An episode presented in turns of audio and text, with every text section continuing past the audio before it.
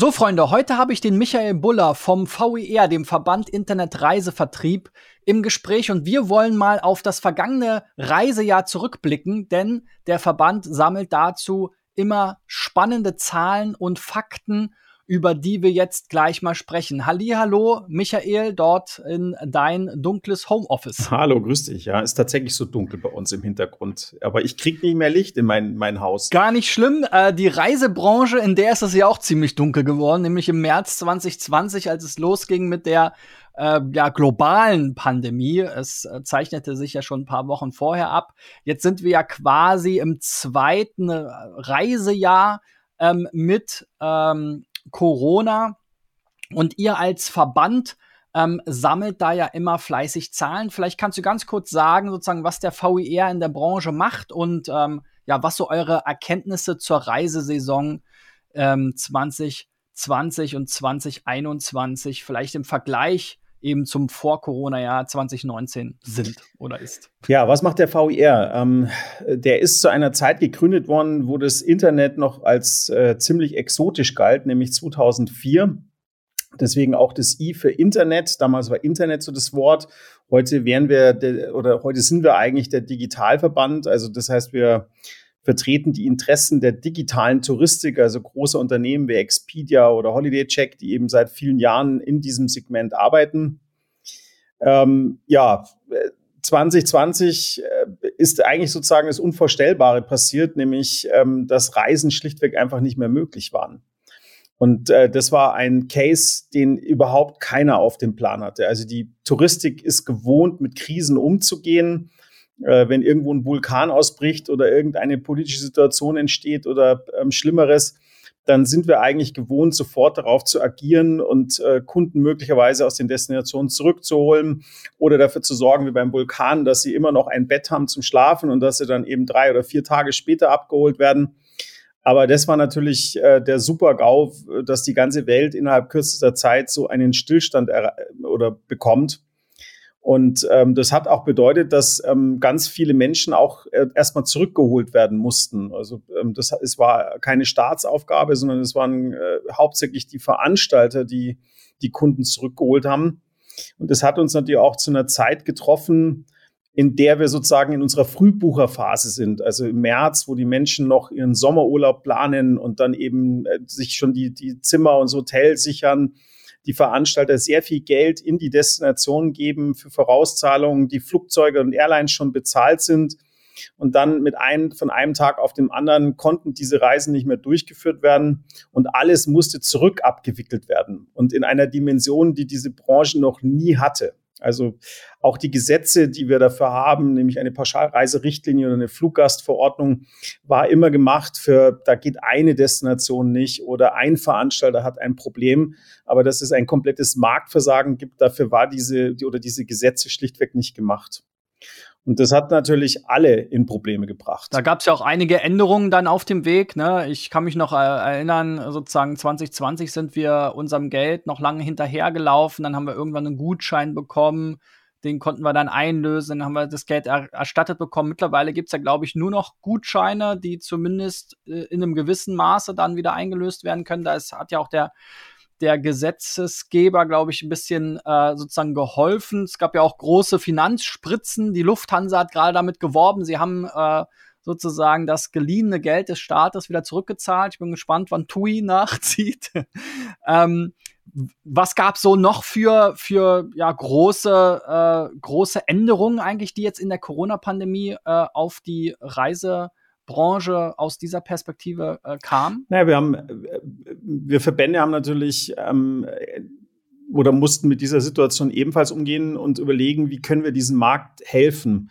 Vielleicht mal zu dem Geld, das nicht zurückbezahlt worden ist. Ähm, das Problem war natürlich Geld in den Destinationen. Die Hotels in den Destinationen haben's, äh, nutzen dieses Geld meistens, um ein Hotel umzubauen oder einen Anbau zu machen. Das heißt, das Geld, das die Veranstalter dort in Destinationen bezahlt haben, war weg. Ähm, dann hatten sie die Airlines vorausbezahlt und wie du ja gerade genannt hast, die Lufthansa musste mit, glaube ich, acht Milliarden gestützt werden. Davon waren dreieinhalb Milliarden ungefähr Kundengelder. Ähm, und dieses Geld floss eben auch erstmal nicht zurück. Und du als Veranstalter bist verpflichtet, dieses Geld innerhalb von 14 Tagen zurückzubezahlen. Das war schlichtweg nicht möglich. Deswegen gab es in anderen Ländern die Gutscheine, die eingeführt worden sind, äh, auch gegen den Willen der EU. Die Deutschen haben das nicht gemacht. Äh, bei uns gab es dann Kredite für die großen Unternehmen.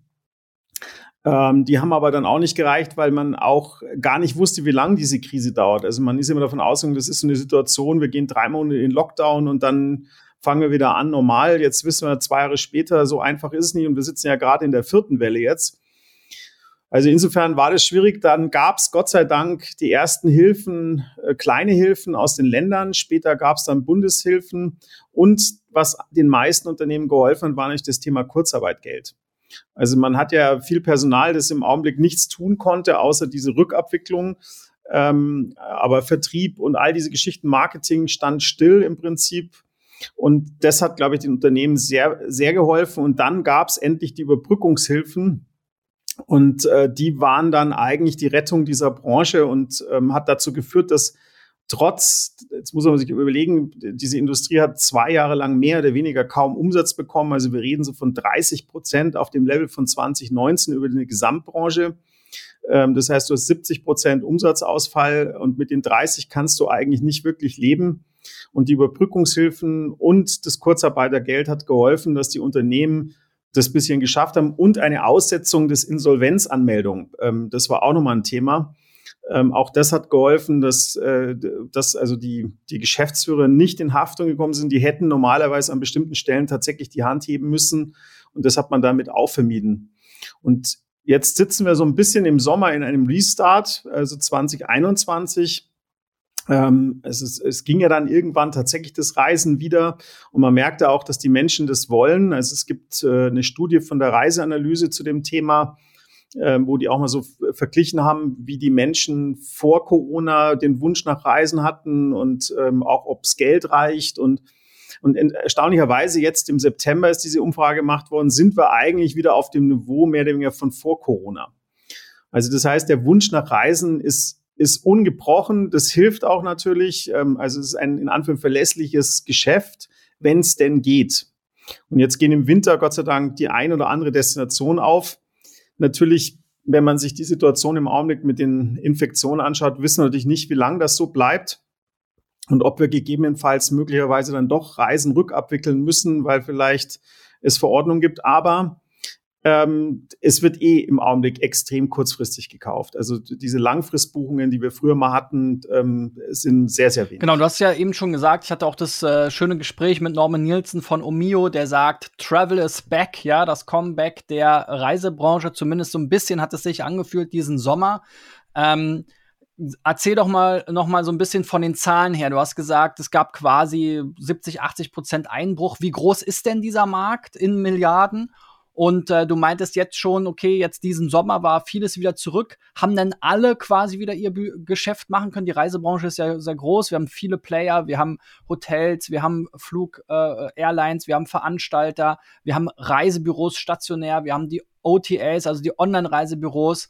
Ähm, wer, wer ist da sozusagen wieder äh, on top of things und wer äh, wird jetzt durch die Corona-Pandemie äh, komplett zurückgelassen? Ich glaube, die Digitalisierung, die hat extrem gewonnen. Also es ist ja nicht so, dass, ähm, dass die Digitalisierung nicht schon Stück für Stück ihren Anteil gepackt hätte. Also 2018 war das erste Jahr, in dem zum ersten Mal mehr Buchungen über eine Webseite gebucht wurden, wurden als über ein Reisebüro, also ein Besuch in einem Reisebüro. Ähm, das hat auch die Branche ziemlich aufgeweckt, diese Zahl. Man hat auch in 2019 sehr viele Projekte gestartet, um bei der Digitalisierung ähm, ja wieder ein bisschen aufzuholen. Das ist natürlich durch 2020 ein bisschen niedergemacht oder nicht nur ein bisschen, sondern ist natürlich dann auch hat nicht viel stattgefunden, weil der klassische Reisebuchvertrieb hatte ja auch nicht offen. Die Läden waren ja nicht offen, war ja zum Teil auch nicht möglich. Da haben die Digitalen natürlich profitiert, weil deren Läden und Schaufenster waren halt 24-7 und eben ähm, übers ganze Jahr offen. Ähm, vielleicht waren nicht alle Produkte wie sonst drin, weil es eben nicht möglich war, aber die haben eben auch aktiv informiert, wo es geht, unter welchen Auflagen, auch was beim Rückreisen das bedeutet. Und man sieht es jetzt in den Zahlen. Also wenn man die, die TDA-Zahlen, die da ähm, jeden Monat veröffentlicht worden sind, dann haben wir im September eine Situation, dass die OTAs ungefähr bei 79 Prozent äh, des, äh, im Vergleich zu 2019 bereits erreicht haben. während einfach der klassische Vertrieb so rund bei 35 Prozent liegt. Gesamtmarkt spricht man so von 30 Prozent. Also man sieht einen deutlichen ja, Trend Richtung Digitalisierung. Und das hat sicherlich auch was damit zu tun, dass wir auch gelernt haben, also der Letzte, der es bis jetzt nicht gemacht hat, auch gelernt hat, dass man eben auf einer Webseite äh, neben natürlich Reisen, aber auch Essen bestellt hat, äh, bei Amazon irgendwelche Dinge bestellt hat, weil es gar nicht anders ging und vielleicht auch festgestellt haben, so schlecht ist es gar nicht und so ist es eigentlich auch relativ einfach. Und deswegen, glaube ich, haben wir mit der Digitalisierung einen Riesensprung gemacht. Auch was wir gerade machen, normalerweise hätten wir uns irgendwie in einem Studio getroffen ähm, und gesagt, dass wir müssen das unbedingt so machen. Heute sitzen wir beide bei uns, also ich sitze daheim, ich nehme an, du sitzt ähm, in deinem Homeoffice und können das hier machen. Und so findet auch mein gesamter Alltag statt, dass ich mittlerweile ganz viele Termine über Videokonferenzen mache und auch das war ja vor Corona möglich und jetzt machen wir es halt. Die Frage stellt sich ja auch im Endeffekt, ne, was ist jetzt der Ausweg fürs Reisebüro, ne? Dass jetzt jedes stationäre Reisebüro eine eigene Internetseite äh, betreibt, haben sie ja teilweise von den Veranstaltern schon bekommen ähm, oder von Dienstleistern, aber die bieten ja in der Regel alle den gleichen Katalog an. Also es gibt gar keinen Bedarf jetzt für, wie viele Reisebüros gibt es in Deutschland? Wahrscheinlich Tausende. Zehntausend sagt man. Zehntausend, die jetzt alle ins Internet zu äh, verfrachten, weil im Endeffekt die TUI und die ganzen großen Veranstalter, die haben ja ihre Internetseite. Insofern stellt sich da natürlich auch die, die, die Zukunftsfrage ganz allgemein. Ich denke, jeder, der sich da spezialisiert hat und irgendwo eine spezielle Klientel oder spezielle Destination, spezielle Reisetypen ähm, äh, sozusagen anbieten kann und sich da äh, positionieren kann, der hat da noch eine Chance. Aber im Prinzip mit dem 0815 äh, Reisekatalog äh, Mallorca äh, zwei Wochen 480 äh, Euro äh, das wird man äh, auch online als äh, klassisches Reisebüro nicht mehr verkaufen können, oder? So, so krass würde ich es jetzt nicht sagen. Also ähm, äh, natürlich äh, gehen wir auch heute noch in, in, in einen Shop und kaufen uns mal Schuhe oder so. Ähm, und ähm, genauso wird man auch in ein Reisebüro gehen oder den Service eines Reisebüros ähm, ähm, nutzen. Aber worum geht's da vielleicht? Ist es sozusagen die persönliche Ansprache, die ein, ein, ein äh, ein Reisebüro eben möglich macht und ob das dann im Laden stattfindet oder eben per Videokonferenz. Und es gibt ja auch mittlerweile doch sehr viel mobile Konzepte oder eben auch das Thema Video auch im Einsatz. Ähm, also gerade wenn jetzt äh, das Thema ähm, äh, die Corona-Zahlen wieder umgehen, ist ja auch die Frage, ob die Leute wirklich Lust haben, in den Laden zu gehen. Also da sieht man schon, dass da viel drumherum passiert. Und ich glaube, da muss der, der stationäre Vertrieb nochmal drüber nachdenken, ist es das stationär oder ist es eben die Serviceleistung der persönlichen Beratung? Ist es vielleicht eine Nische tatsächlich?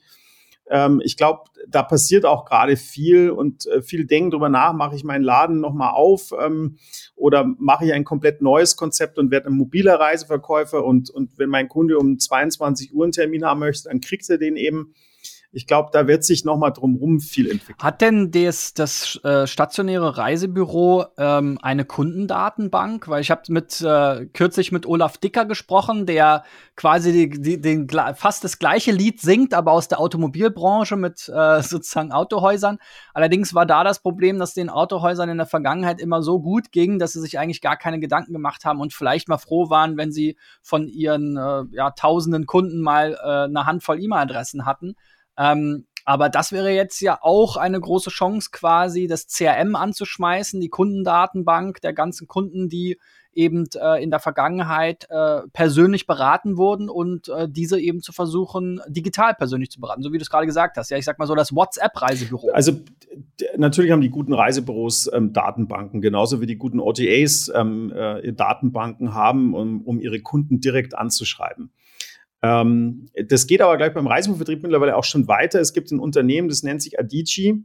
Das heißt, wenn du deinem Reisebüro ein Angebot schickst oder natürlich auch einem Onliner, dann greift dort die Maschine ein und sucht drei Ergebnisse oder vier Ergebnisse raus, die anhand KI im Prinzip versucht, für dich zu identifizieren. Und je mehr Daten du natürlich hast, umso genauer kannst du ein Angebot machen.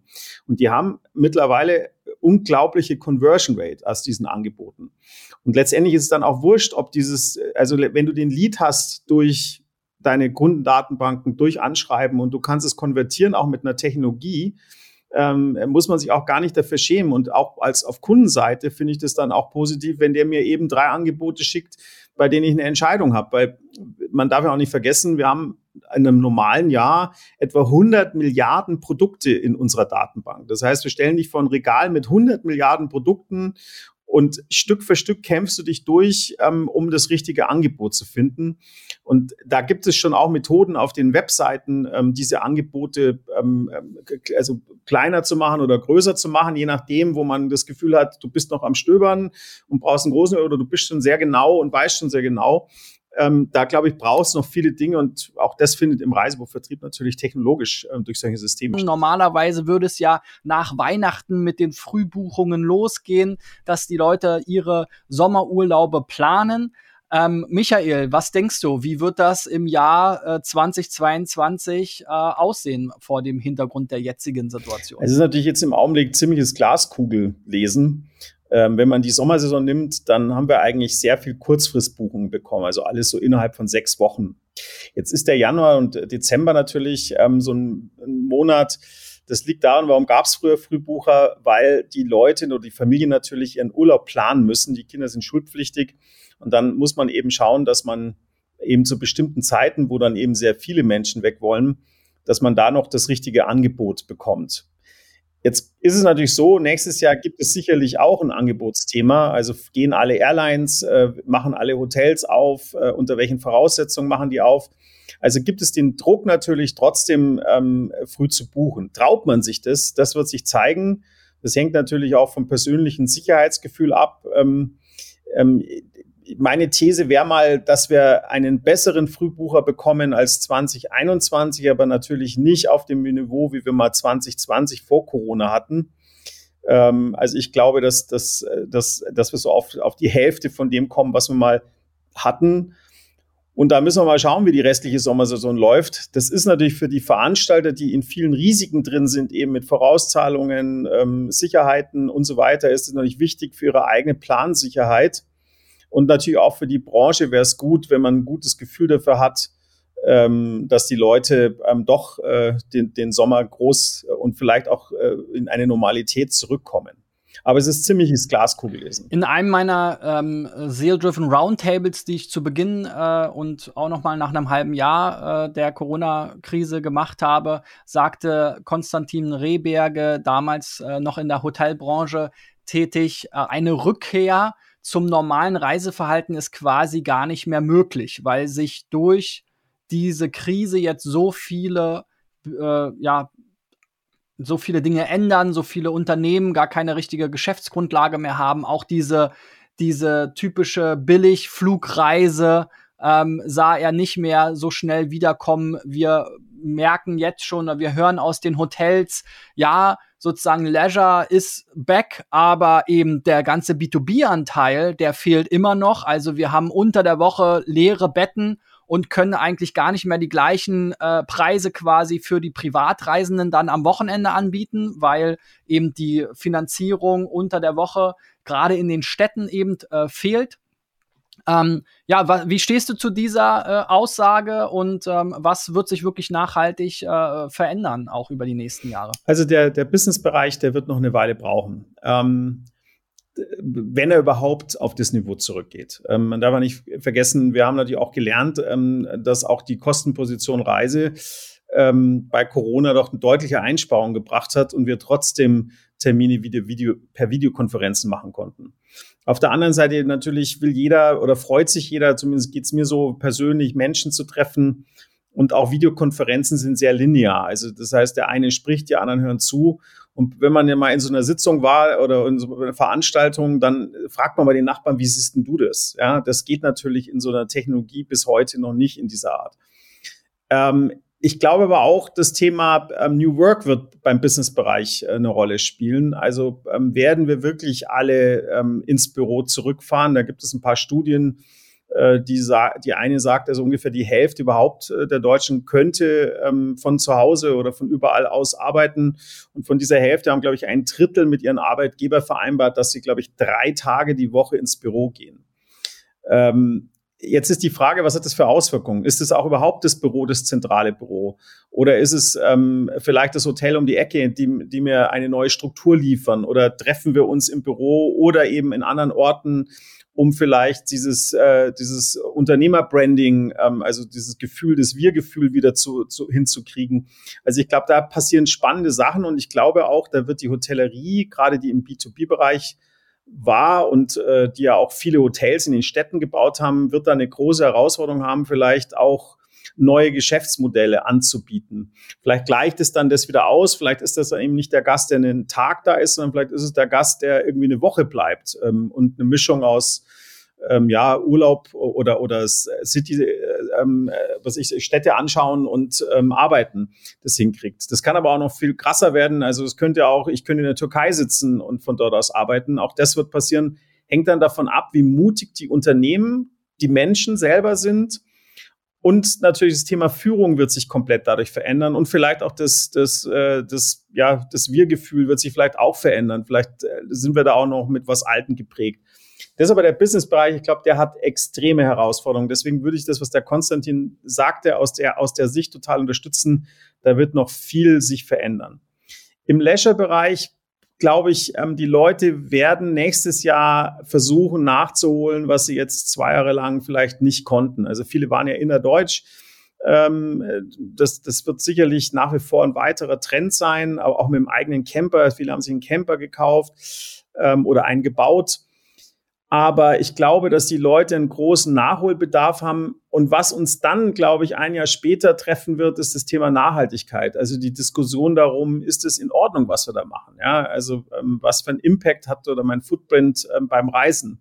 Und ich glaube, die Branche muss dringend ähm, eigene Lösungen arbeiten zu dem Thema. Man darf auch nicht auf Regulierungen warten und hoffen, äh, damit es da ein Playing Level Field gibt. Ich glaube, wir als Branche müssen dem Kunden ähm, das, das Thema einfach abnehmen und sagen, jede Reise, die wir machen, die ist in Ordnung und du musst dir keine Gedanken machen.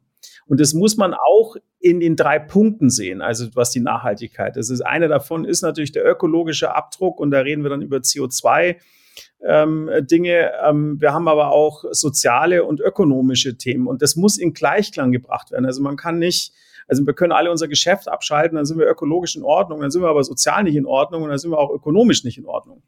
Und da brauchen wir, glaube ich, gute Antworten. Genau, da gehen wir ja im dritten Teil dann nochmal im Detail drauf ein. Ich würde gerne nochmal zum äh, sozusagen, ja, wir haben ja B2B jetzt schon relativ gut äh, besprochen. Du hast einige äh, Teile sozusagen im, im Privatreisesektor genannt. Da würde ich gerne nochmal drauf eingehen. Das ganze Thema Inland versus Ausland, beziehungsweise damit vielleicht auch oder umliegende Länder auch äh, sozusagen die Eigenanreise versus die Flugreise. Es gab ja schon lange eigentlich den Trend, an, auf dem auch äh, große Startups wie Home2Go zum Beispiel gesurft sind zur Ferienwohnung, zum Ferienhaus. Ähm, vielleicht gar nicht unbedingt äh, in Thailand, sondern vielleicht auch gerne in Skandinavien, in äh, Holland, in an der Ostsee, ähm, vielleicht auch auf der Alm. Ja, ähm, also äh, diese Trends, die gab es ja vorher schon und die Corona oder die Charak Charakteristik der Corona-Geschichte hat das ja auch noch eher, ähm, äh, ja, sag ich mal, beschleunigt. Ne? Also wenn ich, wenn wir jetzt verreist sind, auch wieder mit, mit Hund und Kind ist sowieso schon mal die Hälfte der Hotels raus. Wenn man jetzt vielleicht eine größere, ähm, eine größere Familie hat, dann hatte man immer das Problem, man braucht zwei Zimmer nebeneinander und so. Ne? Also da, da war auch nie der Druck groß genug, dass die Hotels sich eigentlich auf diese Zielgruppe wirklich eingelassen haben, weil es lief ja auch so. Ähm, und äh, jetzt äh, mit Corona, mit Abstand und äh, sozusagen all diesen Geschichten äh, war man ja auch froh, wenn man im Ferienhaus oder in der Ferienwohnung wirklich seine eigenen vier Wände hatte und äh, kochen konnte und so weiter und nicht ins Restaurant und äh, zum Frühstück in den großen Saal musste. Ähm, ja, wie viel bleibt davon übrig? Wird sich dieser Trend auch noch mal weiter äh, beschleunigen und weiter vergrößern? Ähm, das wäre ja dann die zweite Richtung, wo eigentlich die Hotels wo es den Hotels so richtig an den Kragen geht. Ja, ja ich gebe da mal eine Zahl, die ist äh, vielleicht auch mal ganz spannend. Also ähm, vor der Krise gab es ungefähr 74 Prozent der Deutschen sind in ihrem Haupturlaub ähm, oder ab bei den Urlaubsreisen ab fünf Tagen. 74 ähm, Prozent ins Auslands gefahren und 26 Prozent blieben ungefähr im, im Inland. In Corona-Zeiten war es so, dass die Auslandsreisen von 74 auf 55 Prozent gesungen sind und die Inlandsreisen von 26 auf 45 gestiegen sind. Das hatte aber, glaube ich, auch viel damit zu tun, dass ich natürlich planen konnte. Also ich habe selber im Griff, wenn ich mit dem Flieger irgendwo hinfahre ähm, und jetzt muss die Reise abgebrochen werden oder ich fühle mich nicht wohl, dann hänge ich davon ab, ob ich noch zurückfliegen kann, ob mein Veranstalter und so weiter. Und ich glaube, das war auch der Grund, warum viele Deutsche dann neben denen, ob es überhaupt möglich war, ins Ausland zu reisen oder unter welchen Voraussetzungen das gemacht haben. Dann gab es noch das Thema, ähm, ähm, in der Art und Weise, wie man gereist ist. Also zum Beispiel Pkw konnte rund 20 Prozent ähm, zulegen, während zum Beispiel das Flugzeug, also Reisen mit Flugzeug ähm, etwa um 30 Prozent eingebrochen sind. Lustigerweise aber auch Bahn ungefähr um 19 und Reisebus um 26. Und da merkt man auch, da ging es oft um diesen eigenen Raum, den ich selber kontrollieren kann. Und ähm, das Thema Camper und Camping hat natürlich enorm gewonnen man muss nur Obacht geben, es ist natürlich ein kleiner Markt. Also ähm, äh, genauso wie wir immer über Kreuzfahrten groß reden, aber wenn man das am Gesamtanteil schaut, dann ist es also ein Minimarkt. Also zum Beispiel das Thema ähm, ähm, Camping und Camper zusammen hat, glaube ich, gerade mal fünf Prozent Anteil an allen Reisen. Also das ist ein kleiner Markt, der aber natürlich gewaltige Zuwachsraten hat.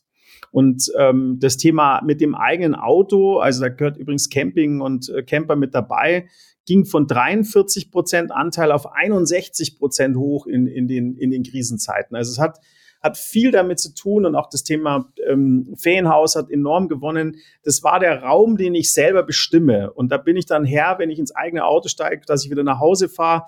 Ähm, ich bestimme, wer in meinen Raum hineingeht. Und da hat natürlich die Hotellerie äh, drunter gelitten und äh, international nicht drunter gelitten.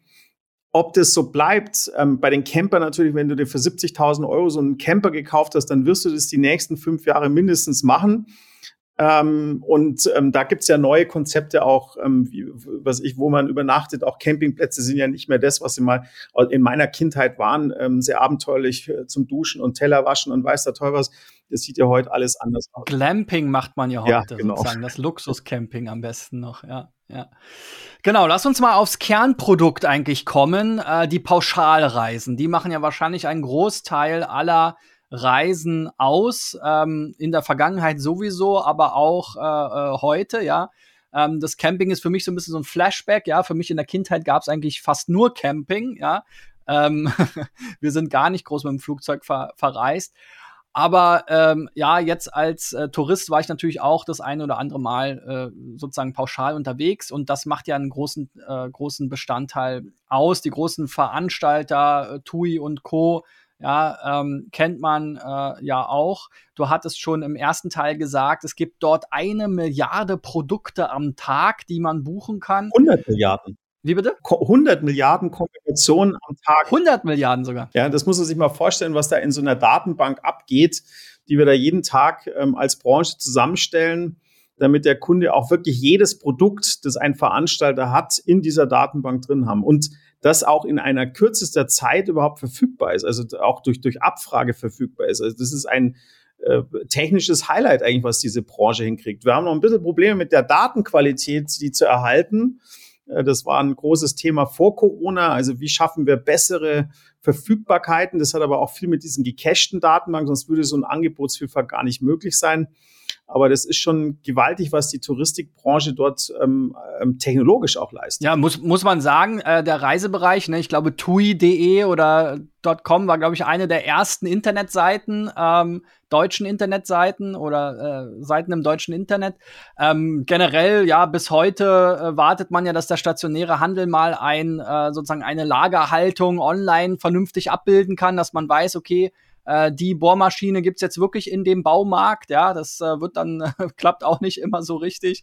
Ähm, und äh, ja, in, in der Automobilbranche, da weiß man teilweise, glaube ich, nicht mal, ob man überhaupt noch Autos auf dem Hof hat aktuell.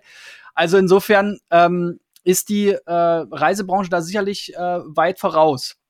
Ähm, ein großer Trend ist ja auch die Individualisierung. Also letzten Endes aus diesen ganzen Möglichkeiten dann doch eine individuelle Reise zu machen und nicht sozusagen die, die Reise vom Aldi-Prospekt äh, zu kaufen.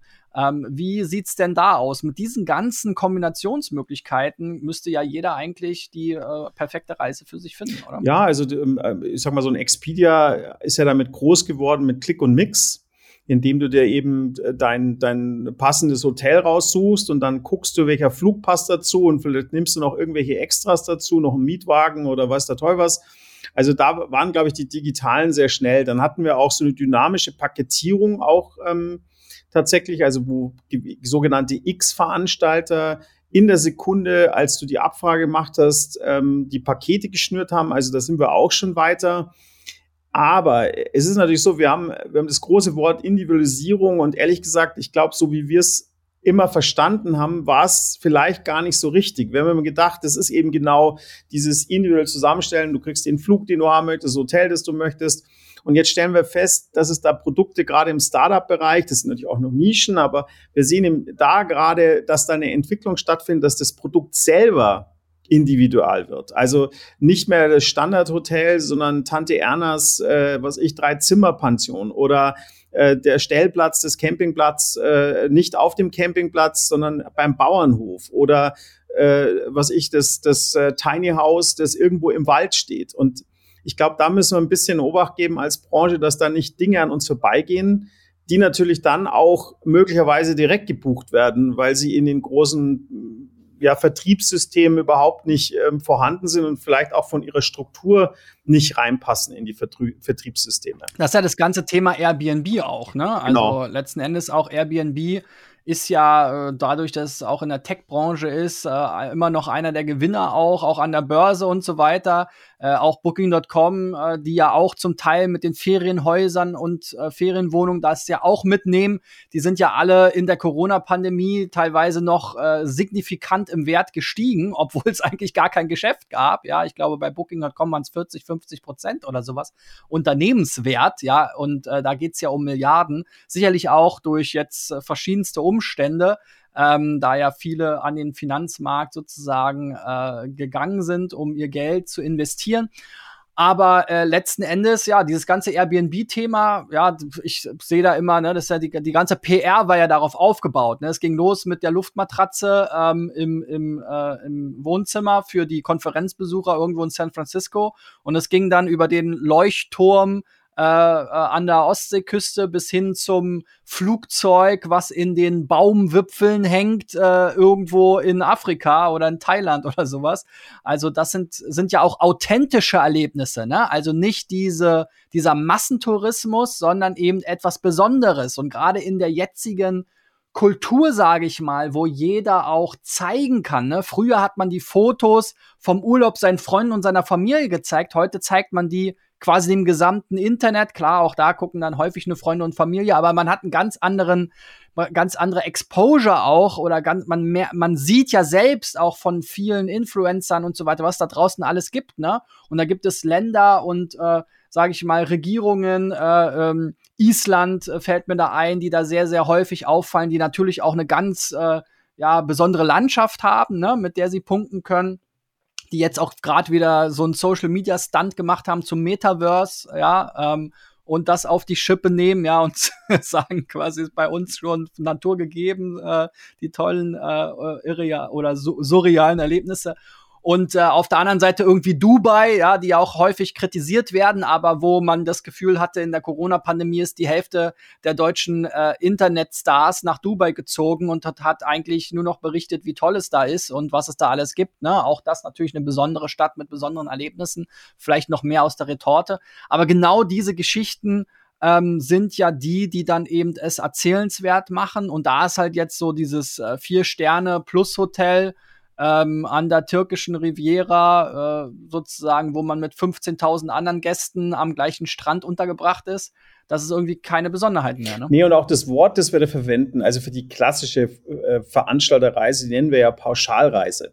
Äh, und äh, keiner will pauschal irgendwie. Also ähm, ich glaube, wir brauchen einen besseren Begriff dafür. Letztendlich ist die klassische Pauschalreise steht eigentlich für eine Absicherung für eine Absicherungssumme mit der Pauschalreiserichtlinie. Dafür steht es eigentlich, dass du eben einen, einen größeren Schutz hast als bei Einzelleistungen.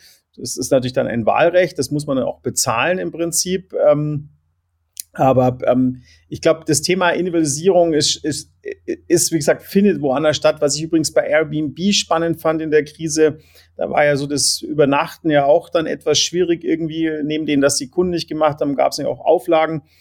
Aber was die dann gemacht haben, ist, dass sie dann ihre Host genommen haben und mit denen, die konnten dann eben den Kochkurs anbieten oder die Rundführung oder wir basteln gemeinsam was oder wir machen einen Videofilm gemeinsam. Und da war Airbnb ehrlich gesagt auch extrem schnell nochmal umzuswitchen und sagen, Wohnen geht nicht. Ähm, was geht denn jetzt gerade und wonach haben die Leute einen Bedarf? Und die hatten einen Bedarf an irgendwie Teilnahme am Leben. Und da hat äh, Airbnb ganz schnell ein Programm mit seinen Host aufgestellt, was ich auch spannend fand. Ähm, Gerade jetzt äh, mit Fridays for Future und äh, auch einer deutlich grüneren Bundesregierung kann man sagen, der Megatrend kommt so langsam in der Masse an. Auch der Norman Nielsen hatte im Podcast berichtet, er hat sich mit jungen Leuten getroffen, die Veganer sind, nur noch mit der, nur noch mit dem Zug durch äh, Europa reisen und eben so ihren persönlichen äh, Carbon Footprint niedrig halten wollen. Aber Nachhaltigkeit ist ja auch noch viel mehr, Michael, oder? Was zählst du da alles dazu? Genau, es äh, besteht eigentlich aus drei Sachen. Also natürlich haben wir das Thema Klimakrise und äh, das äh, ist so das Deutlichste bei dem Thema Nachhaltigkeit und das bleibt leider auch der Teil nur in den Köpfen, aber es geht ja natürlich auch darum, äh, was ist ein sozialer Impact, also im positiven im negativen ähm, was ist dein ökonomischer Impact? Also sowohl für eine Destination, also lokales Kaufen und was, wie viel, was ich, wie viel bleibt in einer Destination übrig, aber wie viel bleibt auch in deinem eigenen Unternehmen? Das darf man eben auch nicht vergessen. Man hat ja auch eine soziale Verantwortung auch gegenüber den eigenen Mitarbeitern. Und das, das in Gleichklang zu bringen, glaube ich, ist die Kunst.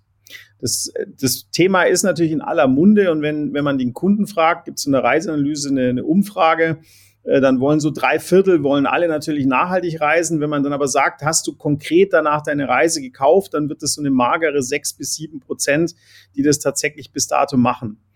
Ähm, wir haben auch eine Studie mit, die noch nicht veröffentlicht worden ist, mit Axel Springer. Da haben wir die Frage auch gestellt. Und was man da merkt, ist, dass der Kunde äh, zwar das möchte, aber sozusagen selber machen ist ähm, oder selber da in aktiv zu werden, äh, will er nicht. Und ich kann das auch nachvollziehen. Also ähm, ich, ich denke mir das immer, wenn ich ähm, im Supermarkt bin und ich habe auf der linken Seite die Ökotomaten und auf der rechten Seite die normalen, dann verstehe ich auch nicht, warum sind denn die einen so produziert und die anderen überhaupt nicht ökologisch angeblich produziert. Also irgendwie äh, will ich diese Entscheidung auch gar nicht treffen. Ich habe die Erwartungshaltung, dass ein Produzent ein Produkt so baut, ähm, dass ich damit keine Sorgen haben muss. Und Jetzt ist das Problem natürlich, wie fängt man mit dem Thema an? Also CO2-Footprint oder Carbon-Print ähm, ist natürlich ein Riesenthema im Augenblick. Und da ist natürlich die Frage, wo fängt man an? Und da muss man sich auch mal anschauen, was da in der EU beschlossen oder, oder, oder als Empfehlung draußen ist. Es ist ja auch so, dass es in Stücken geht. Also es steht nicht drau drauf, wir müssen morgen alle jetzt, ähm, was natürlich gut wäre, wenn wir es könnten, aber da steht nicht drin, dass wir morgen alle CO2-neutral sein müssen, sondern bis 2030, ähm, das neueste Programm heißt Fit for 55, da will man bis 2030 etwa 55 Prozent der CO2-Werte von 1990 im Vergleich eingespart haben. Wir haben übrigens in der Zeit jetzt schon äh, rund 24 Prozent eingespart, obwohl die Wirtschaft, äh, die weltweite Wirtschaft um etwa 60 Prozent gestiegen ist. Also es ist jetzt auch keine unmögliche Aufgabe. Und in 2050 will man klimaneutral sein. Da ist, hilft natürlich auch kleine Schritte. Und ähm, wir Deutsche haben vielleicht bei dem Thema immer das Problem, dass wir ganz schnell bei dem Ja, aber sind. Also wir wissen immer, warum etwas, äh, das wir gerade tun, ähm, auch noch eine schlechte Seite hat. Und äh, damit kommen wir natürlich nicht klar. Ähm, also erst wenn wir 120 Prozent haben, ähm, sind wir irgendwie gefühlt gut. Und das müssen wir uns bei dem Thema abgewöhnen. Also natürlich wollen wir alle morgen äh, klimaneutral sein. Das ist aber eine Umstellung und das bedeutet, dass man Produkte umbauen muss, dass man zum Beispiel beim Fliegen vielleicht das Thema E-Fuel deutlich stärker ranbringen muss. Man kann auch nicht morgen alles mit der Bahn fahren, weil das Bahnsystem vielleicht gar nicht dafür ausge oder ausgebaut worden ist, auch nicht europaweit äh, so funktioniert. Und ich glaube, das muss ein Stück für Stück müssen wir da dran und die Dinge ändern. Und gut wäre es, wenn die Unternehmen erstmal bei sich selber anfangen. Also wenn ich meinen eigenen Laden anfange und überprüfe, wie ist mein eigener Footprint und wie kann ich Stück für Stück diesen immer jeden Tag ein Stück verbessern. Ja, also das Thema ist ja äh, da sicherlich auch immer so, wie du schon gesagt hast, ne, es wünschen sich viele. Ich glaube, da kann man auch wieder ganz viele Analogien ziehen, äh, die Modebranche. Ne? Also jeder würde sich wünschen, äh, Mode ist nachhaltig produziert und nicht von Kindern in Bangladesch äh, und dann werden äh, die Abwasser in den nächsten Fluss gekippt, äh, in dem sich die Menschen dann vielleicht noch äh, äh waschen müssen. Also, ähm, und äh, ich glaube aber auch dort gab es sozusagen immer zuerst diese reine ökologische äh, Option und die ist halt oft für den Massenmarkt unattraktiv. Das ist halt dann so dieser Nischenmarkt, ja. Jetzt kann man von Elektromobilität und Carsharing und so weiter halten, was man will, aber auch im Carsharing-Bereich zum Beispiel gab es zuerst eben diese, okay, du musst verzichten, ja. Äh, du, du hast jetzt hier ein Auto im Kiez und das teilst du dir mit allen und dann ist das halt vielleicht auch nur ein standard ausgestatteter Kombi, weil das ist das, was für die meisten passt, ja. Aber seitdem es eben auch andere attraktivere Angebote gibt, ne? also die BMWs, die Mercedes, vielleicht auch Hybrid, Elektro, auch diese Fahrzeuge ne, mit Tesla, ne, die ersten Elektroautos, das waren so Kabinen, die aussahen wie so ein wie so ein Rennfahrrad, äh, äh, in dem man liegt, ne? Und äh, da konnte sich keiner vorstellen, drin, drin, drin zu fahren auf der Autobahn. Ähm, äh, heute, ja, wenn man jetzt Jugendliche fragt, ist wahrscheinlich Tesla eine der begehrtesten Automarken. Ähm, also man muss das auch äh, attraktiv machen für die Menschen. Ähm, die meisten Menschen funktionieren natürlich auch einfach über Convenience, also alles, was praktisch und einfach ist. Wenn ich einen Umweg gehen muss, dann ist es für mich eben eine Hürde, die vielleicht äh, im Alltag unüberwindbar erscheint. Ja, für mich ist der, die Reisebuchung immer ein Graus, also auch bis heute noch, für die Familie am richtigen Ort, zum richtigen Zeitpunkt, das Richtige äh, zu buchen und zu entscheiden. Ja, das, ich gehe alleine deswegen mache ich ungern Urlaub, weil es für mich einfach ein Graus ist, mich da zu entscheiden und am Ende macht man doch die falsche oder hat man eine schlechte Erfahrung dann sitzt man da zwei Wochen ähm, und äh, bereut das vielleicht sogar noch, ja. Aber im Modebereich auch. C, C und A, H&M, ne, die fangen jetzt einfach an, diese ganzen Sachen, ne, die Kindermode bei H&M und C und A. Jetzt kann man sich natürlich auch wieder streiten, wie, wie, wie gut ist das, aber zumindest geht der Trend dahin. Es ist Bio-Baumwolle, ja, Where the Change wird jetzt überall im, im Fernsehen gespielt. Das tut ja auch was mit den Leuten. Und wenn ich es eben quasi in den Läden bekomme, wenn ich es bei den Veranstaltern bekomme, Vodafone, nächstes Beispiel, wirbt jetzt mit dem grünen Internettarif, äh, ja. Ähm, der grüne Stromtarif, wenn ich den bekommen kann und der ist sozusagen für mich, ist das quasi ein Hygienefaktor, auf den ich jetzt achte in meiner Auswahl. Ne? Und wenn ich sage, ich habe hier fünf Tarife, von denen ich mich entscheiden kann, äh, super und der ist jetzt auch noch grün, dann nehme ich halt den. Aber er muss mir alles andere auch bieten. Er muss die gleiche Convenience bieten. Er muss auch schnell sein. Er muss auch leicht äh, äh, bezahlbar sein. Er muss auch äh, eben leicht beziehbar sein. Ne? Und äh, all diese Sachen sind sozusagen eigentlich auch eine große Chance für alle äh, Veranstalter und für alle Reisebetriebe. Ähm, aber wie gesagt, die CO2-Geschichte ist ja das eine. Ähm, letzten Endes geht es ja auch viel darum, was vor Ort passiert ähm, und äh, wie man auch nachhaltig quasi den Tourismus nutzen kann, um diese die Lebenssituation der Menschen vor Ort zu verändern. Das tun wir ja heute schon. Also man sieht ja jetzt der ausbleibende ähm, Tourismus, was der für einen Impact in den Destinationen hat. Also Tourismus ähm, schafft ja auch ganz viele Arbeitsplätze. Also ein Tourist, äh, Entschuldigung, 15 Touristen schaffen ungefähr einen, einen Arbeitsplatz. Allein in Deutschland haben wir etwa drei Millionen Menschen im Tourismus arbeiten. Nur so als Vergleich, die Automobilindustrie hat 800 direkte Arbeitsplätze. Wir haben drei Millionen. Also Tourismus ist eine, ist eine wichtige Industrie. Ähm, schafft ja auch so Dinge, dass eben der Bäcker, der das Hotel beliefert, auch schon so eine Grundauslastung hat, dass er eben seinen Laden auch aufmacht ähm, für die Verbraucher und solche Geschichten. Also man, man, das ist eben dann die soziale ähm, Seite und vielleicht auch die ökonomische Seite. Ähm, jetzt ist aber so, ähm, wir müssen das irgendwie in den Gleichklang bringen. Und ähm, vielleicht müssen wir auch unsere Haltung auch ändern. Also wenn man sich mit den Leuten unterhält über Nachhaltigkeit und auch mit den Unternehmern, wir haben das gerade mit unseren Mitgliedern im Austauschmeeting gemacht, ähm, und sie über die Nachhaltigkeit fragt, dann sitzt da kein einziger drin, der sagt, nee, das will ich nicht. Da sitzen alle drin und sagen, wollen wir, wo fangen wir an, wie machen wir es? Und das ist so ein bisschen wie mit der Digitalisierung. Also als das kam, haben viele gesagt, erklärt, warum das alles nicht geht und warum da auch nie ein Geschäftsmodell draus wird. Und da sind ja auch viele Sachen passiert, wo kein Geschäftsmodell. Also es war ja auch so Try and Arrow ganz viel. Und da wird es genau dasselbe sein. Wir werden uns auch auf dem Weg bei der Nachhaltigkeit ähm, auch an, bei bestimmten Dingen verirren und werden dann eben fail fast machen und sagen, okay, festgestellt, funktioniert nicht, next. Und warum ich glaube, ähm, wir das verändern werden, ist erstmal, weil wir es selber wollen. Also es ist ja auch das Umfeld, in dem wir uns bewegen. Vielleicht ist ja auch was, was ich glaub, bei einem äh, der ähm, Gespräche, die wir hatten, erzählt hatte, war ja das Thema ähm, New Work. Ja, ähm, vielleicht, ich wohne hier am Ammersee, vielleicht wird ja auch äh, Utting ähm, mit seinem schönen Seeblick und den Möglichkeiten vielleicht auch in einer gewissen Weise zum äh, Freizeitarbeitsplatz. So, dann sitzt, äh, dann ist eben Reisen nicht ganz weit, weit weg, sondern ist vor meiner Haustür. Also ist dann hoffentlich sozialverträglich, so dass ich damit auch noch gut als Anwohner leben kann.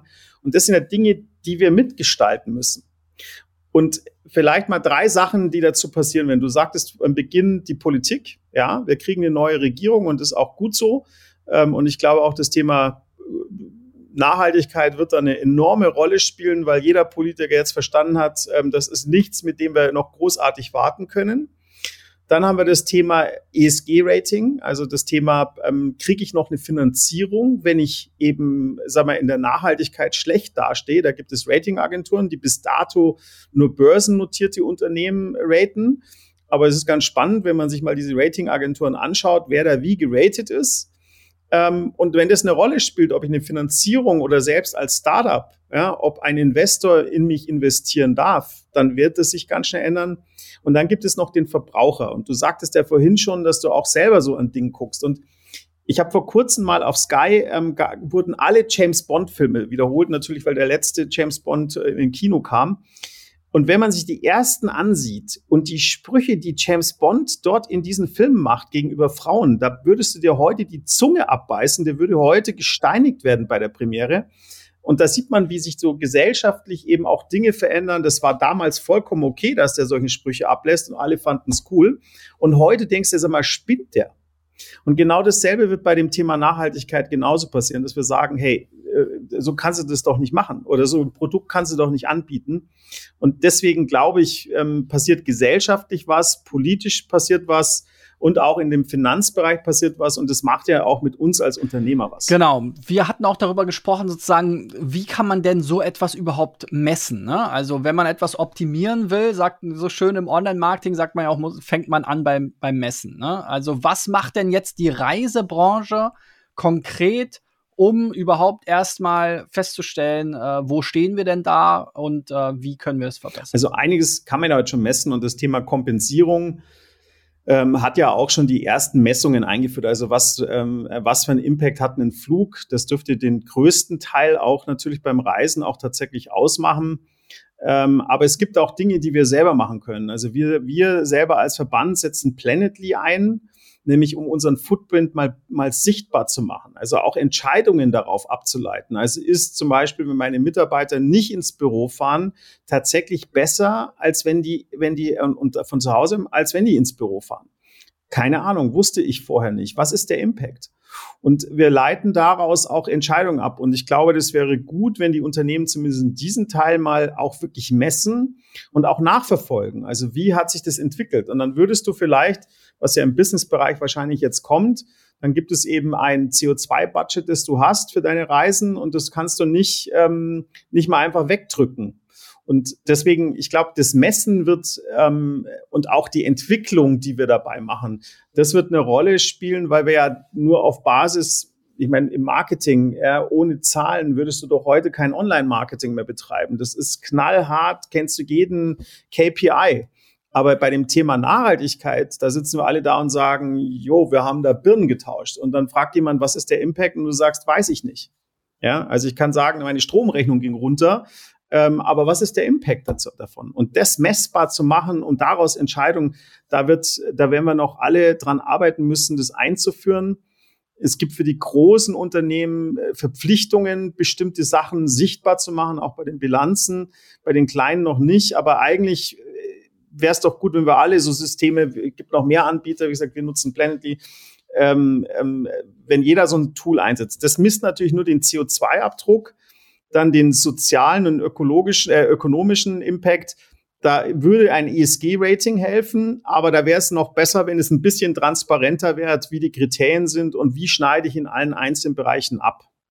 Also da wird noch einiges passieren, glaube ich, die uns helfen, aufgrund von unseren Daten und Kosten und Aufwendungen und auch in Richtung unseres Produktes ähm, das sichtbar zu machen, um dann Entscheidungen für Produkte oder gegen Produkte, die wir produzieren oder eben Maßnahmen oder Dinge, die wir in dem Geschäft machen, ähm, ja, zu helfen, da Entscheidungsgrundlagen zu legen. Ich freue mich, wenn ihr den Kanal abonniert, um weitere spannende Gespräche mitzuverfolgen in der nächsten Woche. Bis dahin, euer Christian. Ciao, ciao.